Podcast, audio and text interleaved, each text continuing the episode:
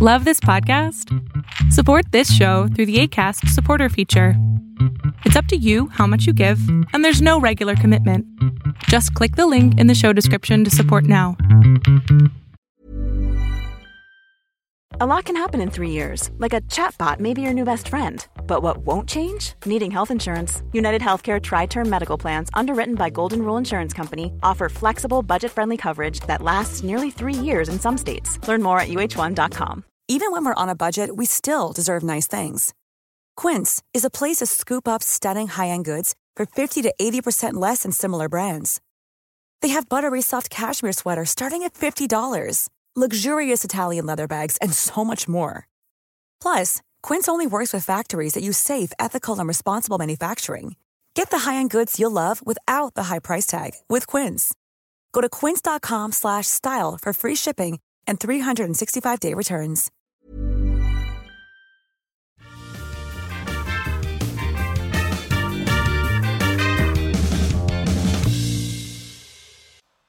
Happy spooky Halloween, everybody! Welcome back to Tripping Up, a comedy travel podcast. I'm your host, Nina Clapperton, author of Nina Out and About. Today it's time for a spooky Halloween episode, all about the paranormal and some interesting ways it can intersect with travel. My guest today is Richard Fenning, an amazing author, but I'll tell you more about him after. Let's dive right into some spooky ghost stories for Halloween. Now boarding. Hi, Richard. Welcome to Tripping Up. Hi, thank you very much for having me, Nina.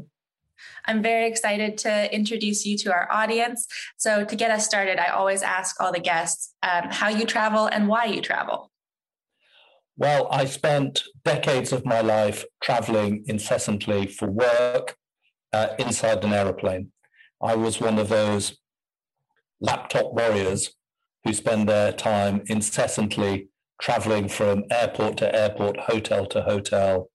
Um, a group of people for whom the kind of notion of a work life balance was some weird, antiquated concept that had kind of felt like it was from the Stone Age. Um, and I did that for many years and saw enormous amounts of the world. And sometimes I was able to escape the confines of business travel and go exploring. And whilst it was a tiring and at times exhausting form of life, it also, for somebody who's curious about the world and the sometimes undiscovered or infrequented corners of it, it was a fantastic life. That does sound amazing. I mean, I think I like that you call it laptop warriors. It's a phrase that I've heard, but I don't think it's used enough anymore. Like, I think we've kind of I don't know. There's so many warriors now that laptop warrior is kind of a bit forgotten, but I love it. yeah, the emphasis should be on the laptop rather than the warrior, I suspect. Yes. you, you, do feel like a band of brothers and sisters of people who whose lives have sort of taken some peculiar turn that means you rarely go home. You spend your entire time, it seems, traveling. I guess probably at its peak, I was doing north of 200 days a year uh, wow. traveling around the world. So that's many trips. That's many trips to the moon and back, equivalent of. Yeah, I was going to say. I mean, it kind of sounds like you were living an astronaut lifestyle, but within the confines of our ozone. yeah, exactly. Amazing. Well, I'm sure on those 200 some odd days every year, you've picked up an odd souvenir along the way. So, the thing that sits on my shelf uh, at home is a rock and it's a rock that I picked up on an island called St Kilda. And St Kilda sits way off the coast of northern Scotland, right out into the deep Atlantic, just off the continental shelf of wow. the British Isles. It's probably the most remote place in the British Isles. It's now uh, a nature reserve. Uh, it was inhabited until 1930 and had been continuously inhabited for as long as people have been able to kind of record human existence by an extraordinary community of people who lived by harvesting seabirds off the enormous cliffs. St. Kilda is essentially a rock that protrudes from the deep ocean, uh, and one half of it, the half that faces out towards Canada, is a sheer rock face uh, and haven and home to numerous seabirds. And a weirdly evolved group of islanders lived by harvesting, perilously collecting seabirds and their eggs by using homemade ropes to scale thousand meter cliffs to, to get at them. And um, it's an extraordinary place. It's very hard to get to still now. Uh, it's uh, a beautiful place. It's a spiritual place. You feel, without wanting to sound excessively spiritual about it, you feel as if you're walking among the ghosts of people who lived there for thousands of years until their lifestyle became both unsustainable and incompatible with the modern world in 1930, and they left never to return. Uh, it's a place I've been long fascinated by, and about eight years ago got the opportunity to visit and brought home one small rock, uh, which I look at every day that I'm at home, and it gives me a kind of sense of of, of wild places. It gives me a sense of what the human spirit can do. It gives me a sense of um, some of some strange corner of the world that I never thought I'd get to, and I did eventually get to. So it has all sorts of it has all sorts of resonant meanings for me. That's amazing. Like, I mean, first of all, I was thinking like a lot easier to bring home a rock than a seabird because that's going to wreak havoc on your house. but no, sure. I think that's that's really cool because yeah, like um, people often purchase souvenirs, but it's not always the ones that you buy or the ones that are like flashy and I don't know, gilded or something that mean the most. So that's really, yeah. I, and I love that. Yeah, like it's this constant reminder of this beautiful thing. Yeah, exactly right. Exactly right. Yeah. So is the island, would it be considered part of the Hebrides or is it still? Yes, it is part of the Hebrides. Okay. Um, but you go to the outer Hebrides and then you take you take a boat for maybe four or five hours right out into the deep Atlantic. So for much of the year, it's inaccessible. Wow. Actually, there's only one place to land on the island. And unless the wind and the tide is in the right kind of combination, it's almost impossible to get into, even for a skilled boat operator. Um, there is a permanent settlement there now of people who kind of manage the nature reserve. Um, but you don't have to go far to feel that you're literally on a deserted island. And there are, there are other, it's a small archipelago of islands, and the other ones are completely deserted, but much, much harder to get to. St. Kilda itself is hard enough to get to, but the, the outer islands are almost impossible to get to. But amazingly, were inhabited by a community that was on occasions ravaged by smallpox and ravaged by all sorts of by famine and all sorts of terrible things um, happened to the community over the centuries. Um, but nevertheless, extraordinary hardy people. Um, they, at various stages in their life, became extraordinary fundamentalist in their religion to the point that that almost killed them because they became so preoccupied by prayer and religious reflection that they forgot to do any harvesting or farming or anything else. so it's it's a it's a strange, quirky tale, uh, and there are some very good books about it. And it's, as I say, hard to get to. Only a handful of people get there every year, and it's as remote as you can be in the overpopulated British Isles.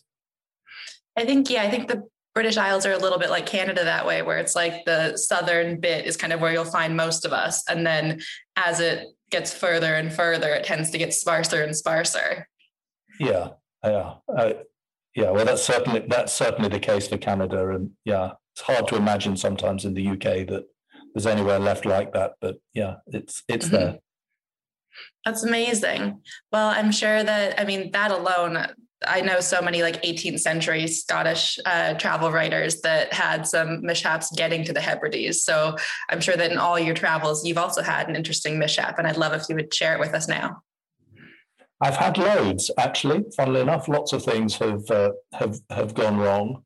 One of the strangest things that ever happened to me um, was I was in Indonesia, in the island of Java, uh, in a mountain resort or a hill resort uh, called Tretes.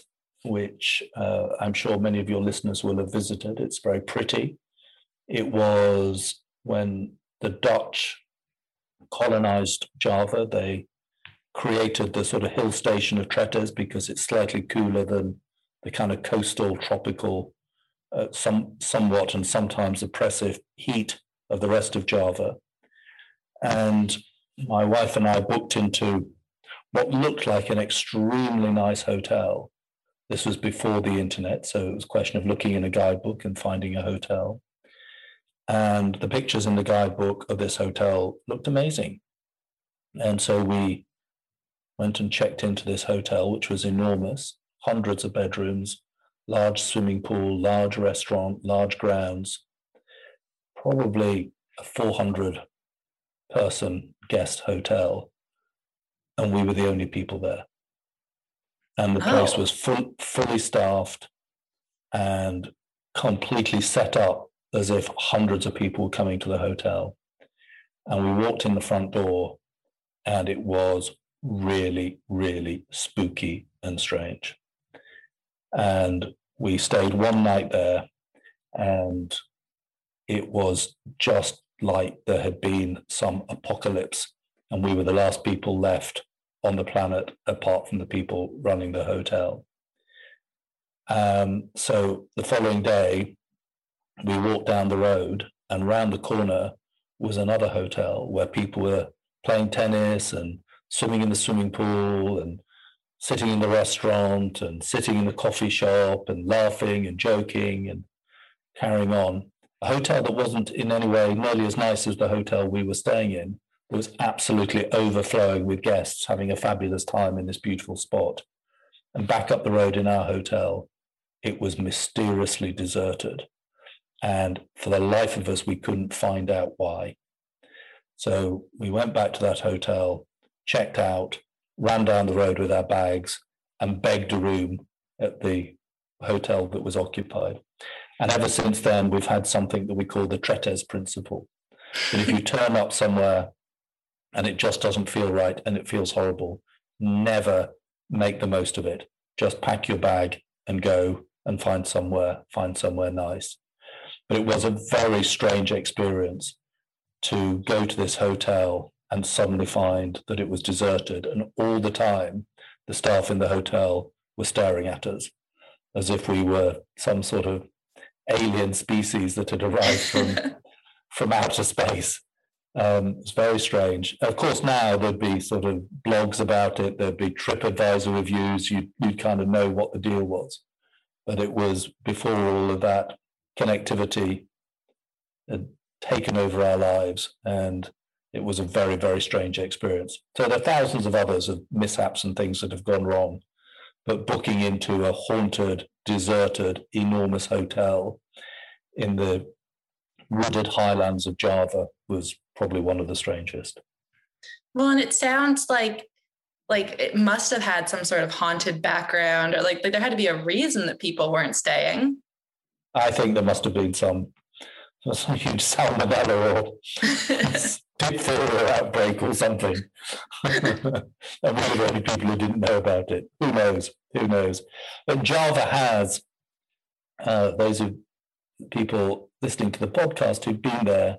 Java does have a very uh, it, it, has corners of it that are somewhat kind of mysterious and spooky is the wrong word because it's a friendly, welcoming place. It doesn't feel haunted, but it does have. You, you, you feel in Indonesia, or certainly in, in remote rural Indonesia, sometimes that the sort of spirit world is never very far away, and that's certainly that's certainly how it felt. And was the new hotel like? Did it end up working out there? Yeah, it was great. It was like just like a regular, nice kind of middle of the road hotel where everybody was having a great time. So quite what had gone on, we'll never know. I do think it's interesting, like like you say, um, nowadays you would find it written about everywhere, and there'd be warnings. In fact, it could even become an attraction because it doesn't have people. Like I don't know, the U.S. right now is having a resurgence of haunted hotels um, that have had a lot of murderers stay there, or like murders happen, which is uh, too creepy for my blood, but some yeah. people like it. yeah, well, there's a hotel like that in in the Indonesian highlands if anybody's interested. yeah, we'll put it on the map. We'll make it like one of the top 10 most haunted places in the world, even if it isn't. exactly. Um, so my story uh, that I like to share to even the playing field a bit, since you shared a travel mishap, um, is also about a haunting. Um, it's I don't know. I'll preface this. I don't know if I believe in ghosts, um, but I have a healthy respect for ghosts in case they do exist. I'm going to hedge my bets. Like mm-hmm. I'd rather it's it's like you don't eat food off the street because like you're like, well, I could be fine, but just in case, I'm not going to do this. So um, I spent a few years living in Halifax, Nova Scotia, which was the site of the 1917, Hal- 1917 Halifax explosion, um, which is Halifax is quite, it actually feels a lot like the UK and quite a bit like London in some senses, even though it's much smaller. Um, but it gets very foggy. And it has a harbor that's kind of like the Thames, a very big popular port that like people have to kind of pass through. Um, it actually is one of the few ways you can get out to the Atlantic Ocean from within Canada. So um, at one point in 1917, two freighters were passing each other, um, but it was really foggy, so they couldn't like they had their lights on. It was all proper um, on one of them actually. The other one didn't because the other one was secretly carrying weapons for the war um, mm. and didn't want to be known um, that they were heading out to sea full of weapons. So the other freighter it's really like foggy you can't see ahead um, even though they have their lights on the other the two they just can't see each other. So they end up colliding and it ignites all of the weaponry aboard this ship. And it sends an explosion through the city of halifax. The majority of the city was decimated like just complete rubble. So there was actually um, i went to the university there and it's i would say like it takes about an hour and a half to walk from the like the pier to the the actual university. It's also mostly uphill. So it's quite hard to get there. But half the buildings at the university were shattered. Like, just that's how ginormous the explosion was. So, because of that, there's a lot of ghost stories in Halifax. I'm going to stop for a second because there's another reason there's a lot of ghost stories in Halifax. Um, everyone's heard of the Titanic quite a popular, I mean, obviously. Mm. Um, it was built in Belfast, but it actually crashed just outside of Newfoundland and Nova Scotia. Um, and the way the current is, it even though it crashed closer to Newfoundland, all the bodies washed up in Halifax. Oh, so there's, wow. I never knew that.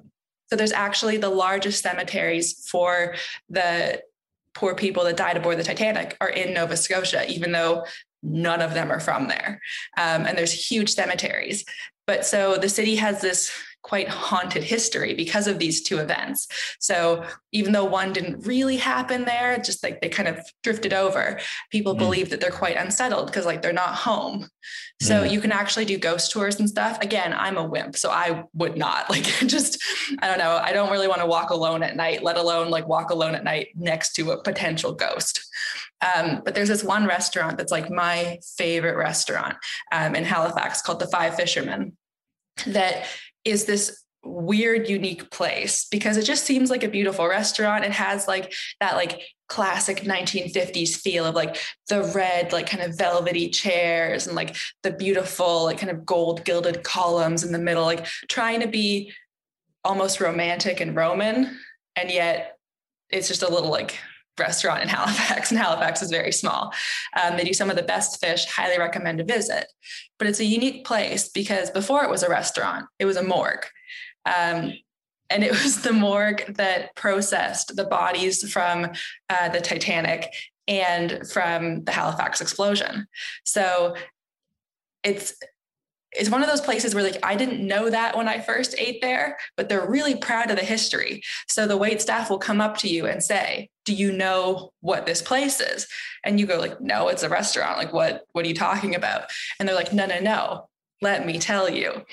And so the first waiter I had there, um, I think was actually a waitress she like i was i think i was with my mother and we were not expecting this. We were like oh a nice dinner. Like i'm a student. I just want someone to like pay for me to eat something other than like Kraft Dinner and like cafeteria food and stuff. So i'm like yeah i'm gonna get scallops or something. Instead i got a horrifying tale of all the ghosts in Halifax. So I'm going to share a couple now. Um, so there's the usual spookiness of the restaurant where the wait staff say that when they're closing, they will hear noises. Um, they'll especially hear moaning and things like that, and things will start moving. Someone will like push something off a shelf in the kitchen, or doors will swing of their own accord, things like that, which like I wouldn't work there personally because of that. Um, but there's also there's one building just across the street, and if you look at it, there's the profile of a woman in the glass. Um, and it said it's because when the Halifax explosion ripped through, it like the, I don't know, somehow the way the particles happened, it was like the outline of her face was in the glass. But that glass has been changed about 10 times since then and it keeps reappearing. So it's like oh, I'm giving myself chills just thinking about it. so um, there's a lot of things like that. They still have, there's also uh, the Citadel Hill, which is a really popular fort. So they believe that that's haunted by some of the um, people who died from the explosion because they want to take it out on the military, things like that. So, I mean, not quite as fun as yours because you can't escape it and move to another hotel. You have to leave the city. But yeah, I think there is like, some spookiness everywhere. And it's, uh, yeah. I don't know, is it not quite what I expected because I thought this was just a cute, charming university town. yeah, yeah, yeah. No places have a feel, right? They have a feel, and very hard to very hard to avoid that. If if you sense it, you kind of sense it, and you know it. Yeah, I'm sure that's yeah. right. Well, and I think it's it's hard in Atlantic Canada too because um, that was where the first settlers came. So there are a lot of cemeteries out there because historically more people have died in those areas because they've lived there mm. longer. So mm. um, like Prince Edward Island, it's often joked that it's basically like the land of red sand and cemeteries because everyone kind of jokes that people go there to die because there's so many cemeteries but i think it's actually because like people have just lived there for so long because it's where people first settled. So that I think cemeteries alone can lead to mm. some creepy stories. And I'm sure that there's like some haunted hotels in Halifax too. There's um, mm. a few different ones downtown, like the Lord Nelson, which is quite old. And I mean, it's kind of the place that university kids go to like they'll rent a room and then have a party or something in it. But it also has that like antique historic feel. Um, so I'm sure that there's a blog or two out there with some ghost stories about that one. Well, there's an interesting connection as well, Nina, because the one of the reasons why St Kilda, the island in the Hebrides, was eventually evacuated was because the population had become too small and too old because of um, people emigrating from from the island. And of course, a lot of those people would have ended up on the eastern seaboard of Canada. Oh, wow. So much emigra- emigra- emigration from the Hebrides to, to Canada in the 19th century and right through into the early early 20th century. So it's it's quite possible that the descendants of the last few generations of St. Kil- native St. Kildans would have would have ended up in in that part of Canada. That's incredible. I mean, my family on my dad's side emigrated from Scotland and the UK. So mm. they were lowlanders. Our last name, apparently Clapperton literally means lowlander, which I didn't know, um, right. but was sad to hear once Outlander came out. And I was like, oh, that's such a cool term. And it's like, no, you're not them. you're the bastards down south who like weren't as fun. Funny. Yeah, amazing. So I always like to kind of wrap it up after everything's gone wrong with travel uh, to remind our listeners about why we put up with all of this. So would you share a travel triumph, please? Well, I had um, a very life affirming experience that was born out of a slightly harrowing set of circumstances. And the details of this are, uh, are in the book, but I was in um, Bogota in Colombia, the capital of Colombia in South America, and for a variety of reasons was helping to support a children's charity there. And this is a children's charity that looks after orphan children who have had the most desperate lives. And I won't go into now the sort of background to what a lot of these children have been through, but it is as it's as bad and as awful as you can imagine uh, one evening I found myself visiting the, the hostel where essentially it's a residential hostel to take in street children who who living very desperate lives. And these kids are very, very young.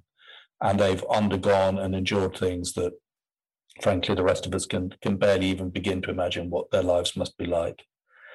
And there was one particular young girl at the hostel, or just outside the hostel, and she had had as bad a life as I've ever heard any human being to have had, and the things that had she'd had to put up with and had been inflicted on her, and, and, and endless, endless types of abuse and drug addiction and all sorts of things that very, very, she would have only been maybe 12 or 13. Um, and I was listening to the story, and I don't speak Spanish, so this was all being translated for me. And I was listening to the story, and it was in a very dangerous part of town. It was very late at night. I felt very, very unsettled because of the personal risk to my security. I felt very unsettled because of this very immediate exposure to people whose lives are very, very different to mine. And I and and when it's happening to children, it always seems like a million times worse than than if it's happening to adults. Anyway, in the middle of this conversation where I was sort of in close to or in tears listening to what was happening, um, she suddenly stopped and she looked at me and she said, Who on earth cuts your hair? Now, it turned out that one of the remedial things they do with the kids is try and teach them some sort of useful trade so they can break the cycle of poverty and addiction and abuse and kind of get on in society. And one of the skills they teach them is to cut people's hair so that they can find work as hairdressers.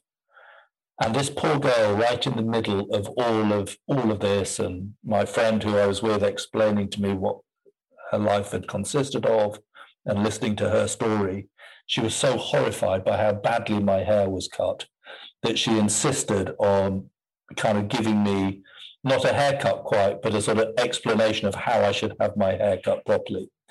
And so the evening ended in this extraordinary moment of her being indignant on my behalf that my hair hadn't been better cut and leaving me with very, very direct instructions of what to tell my hair cutting person next time, exactly how to have my hair cut. And it was one of those moments where the, the sort of slight trauma of the whole situation kind of etched itself on my memory. But so did the life affirming nature of this encounter with this young girl whose life had been framed and shaped in a way that is barely imaginable. And yet she still had this extraordinary, amusing, impassioned human response to something as trivial as the fact that here's a middle aged man from the UK whose hair has been cut very badly.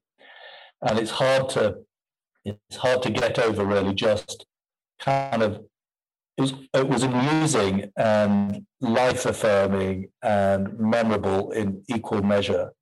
Uh, just how on earth did I ever end up in the back streets of a really dangerous city in a really dangerous part of town, talking to people who society has forgotten or chosen to ignore, and then out of that comes this warm, affectionate, um, reaff- reaffirming of the basic human values encounter. Uh, it was it was just great, and I thought if you just stay at home all the time, you're never going to you're never going to learn all these different lessons. Learn these lessons about compassion and the need for us to sort of look after and take care of people who society has chosen to leave behind, and at the same time to sort of realize that they have they have spirit, they have character, they have determination, and that they have the capability to overcome the most direst of circumstances. So that taught me a lot that evening in Bogota.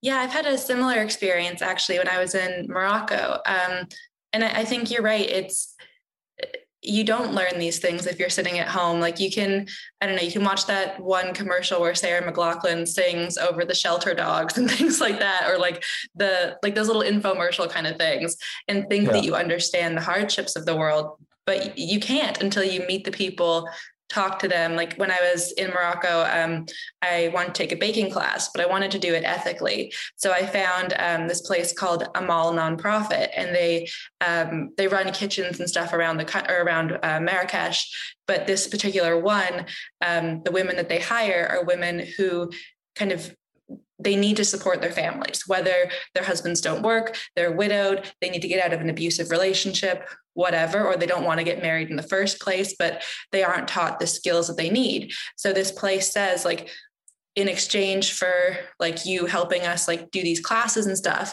um, and like we'll teach you english we'll teach you some skills we'll get you into business um, the woman that i spoke to wanted to be a lawyer and coincidentally my entire family are lawyers so i was like okay let's talk um, but it's so lovely because you learn about these people you learn about what it's really like not what the guidebooks tell you it's like because I don't know, a guidebook can tell you that life is hard for some people, but like they're not really going to focus on that. Or if they do, they kind of glorify it in a way. Like they come from like hard things, but then they like succeed and they're amazing. And it's like, yeah, but you're not telling us the middle bit where like how they did that and why it's so hard. Mm. Yeah, no, it's uh, as, as, you say, there are there are mediums through which we can get glimpses of that and get a sense of that, and television does really good things in sort of making the world feel more intimate and making us feel a sense of kind of co-responsibility sometimes for what's going on but there is nothing quite like that graphic intimacy of being up close and personal with people whose lives we we can up until that point we can only really imagine exist yeah and, it, sure. and it, doesn't it doesn't it doesn't need to be a depressing experience it can be mm-hmm.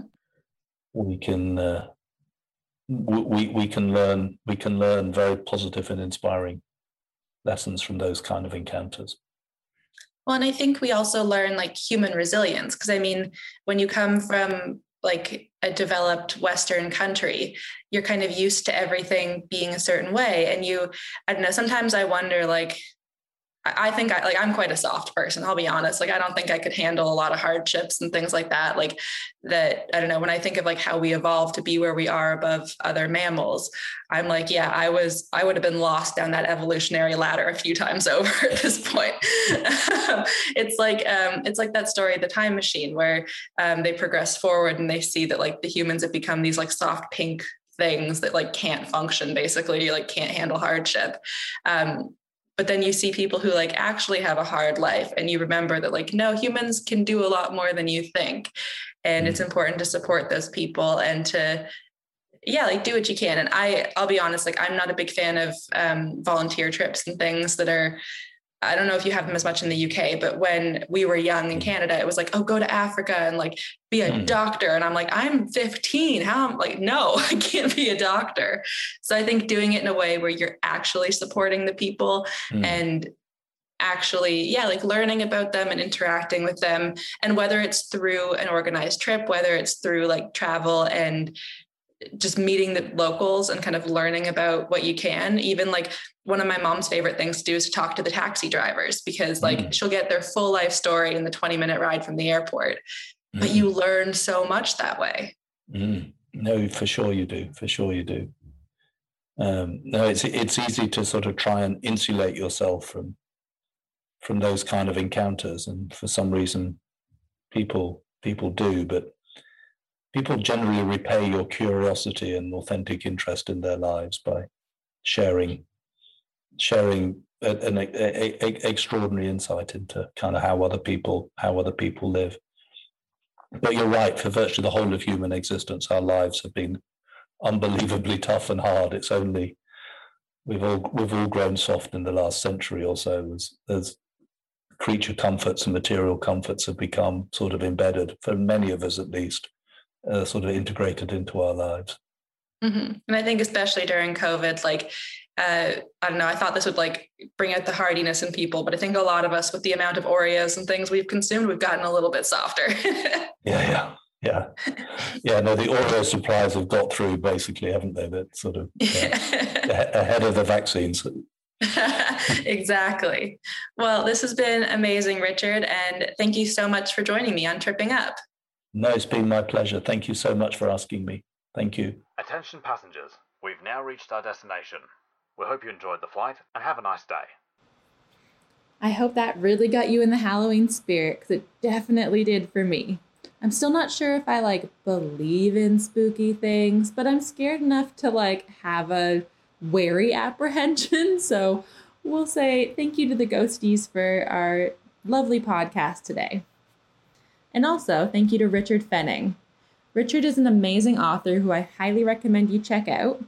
Richard was born and brought up in the north of England and spent 14 years as the CEO of Control Risks, a global consultancy that specialized in helping businesses out of tight and difficult spots in countries from around the world. Now he's a leadership coach who helps other people get out of these tough spots. His memoir, What on Earth Can Go Wrong, is totally in the realm of tripping up. So if you enjoyed this podcast, I think you'll really enjoy this book. Richard, uh, in his book, talks about three decades of advising multinational companies on geopolitics and security crises. He's been through kidnappings, terrorist attacks, coups d'etat, which I probably said wrong, corruption scandals, cyber attacks, earthquakes, hurricanes, and more.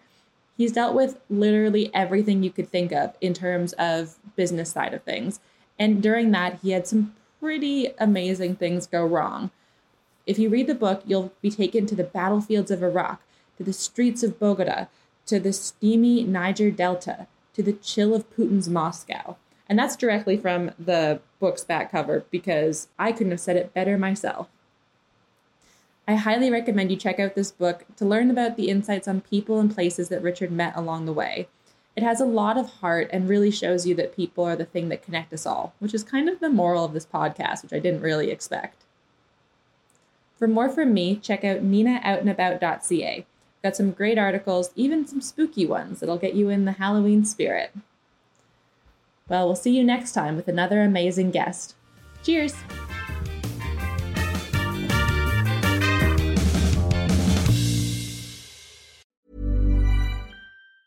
Even on a budget, quality is non-negotiable. That's why Quince is the place to score high-end essentials at 50 to 80% less than similar brands. Get your hands on buttery soft cashmere sweaters from just 60 bucks, Italian leather jackets, and so much more. And the best part about Quince, they exclusively partner with factories committed to safe, ethical, and responsible manufacturing. Elevate your style without the elevated price tag with Quince. Go to quince.com slash upgrade for free shipping and 365-day returns. Hi, I'm Daniel, founder of Pretty Litter. Did you know cats tend to hide symptoms of sickness and pain? I learned this the hard way after losing my cat, Gingy. So I created Pretty Litter, a health monitoring litter that helps detect early signs of illness by changing colors, saving you money and potentially your cat's life. Pretty Litter is veterinarian developed, and it's the easiest way to keep tabs on your fur baby's health right at home. Go to prettylitter.com and use code ACAST for 20% off your first order and a free cat toy. Terms and conditions apply. See site for details.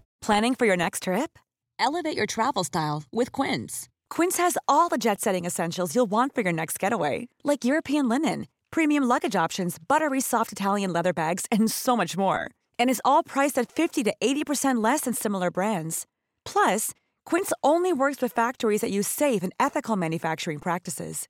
Pack your bags with high-quality essentials you'll be wearing for vacations to come with Quince. Go to quince.com slash pack for free shipping and 365-day returns.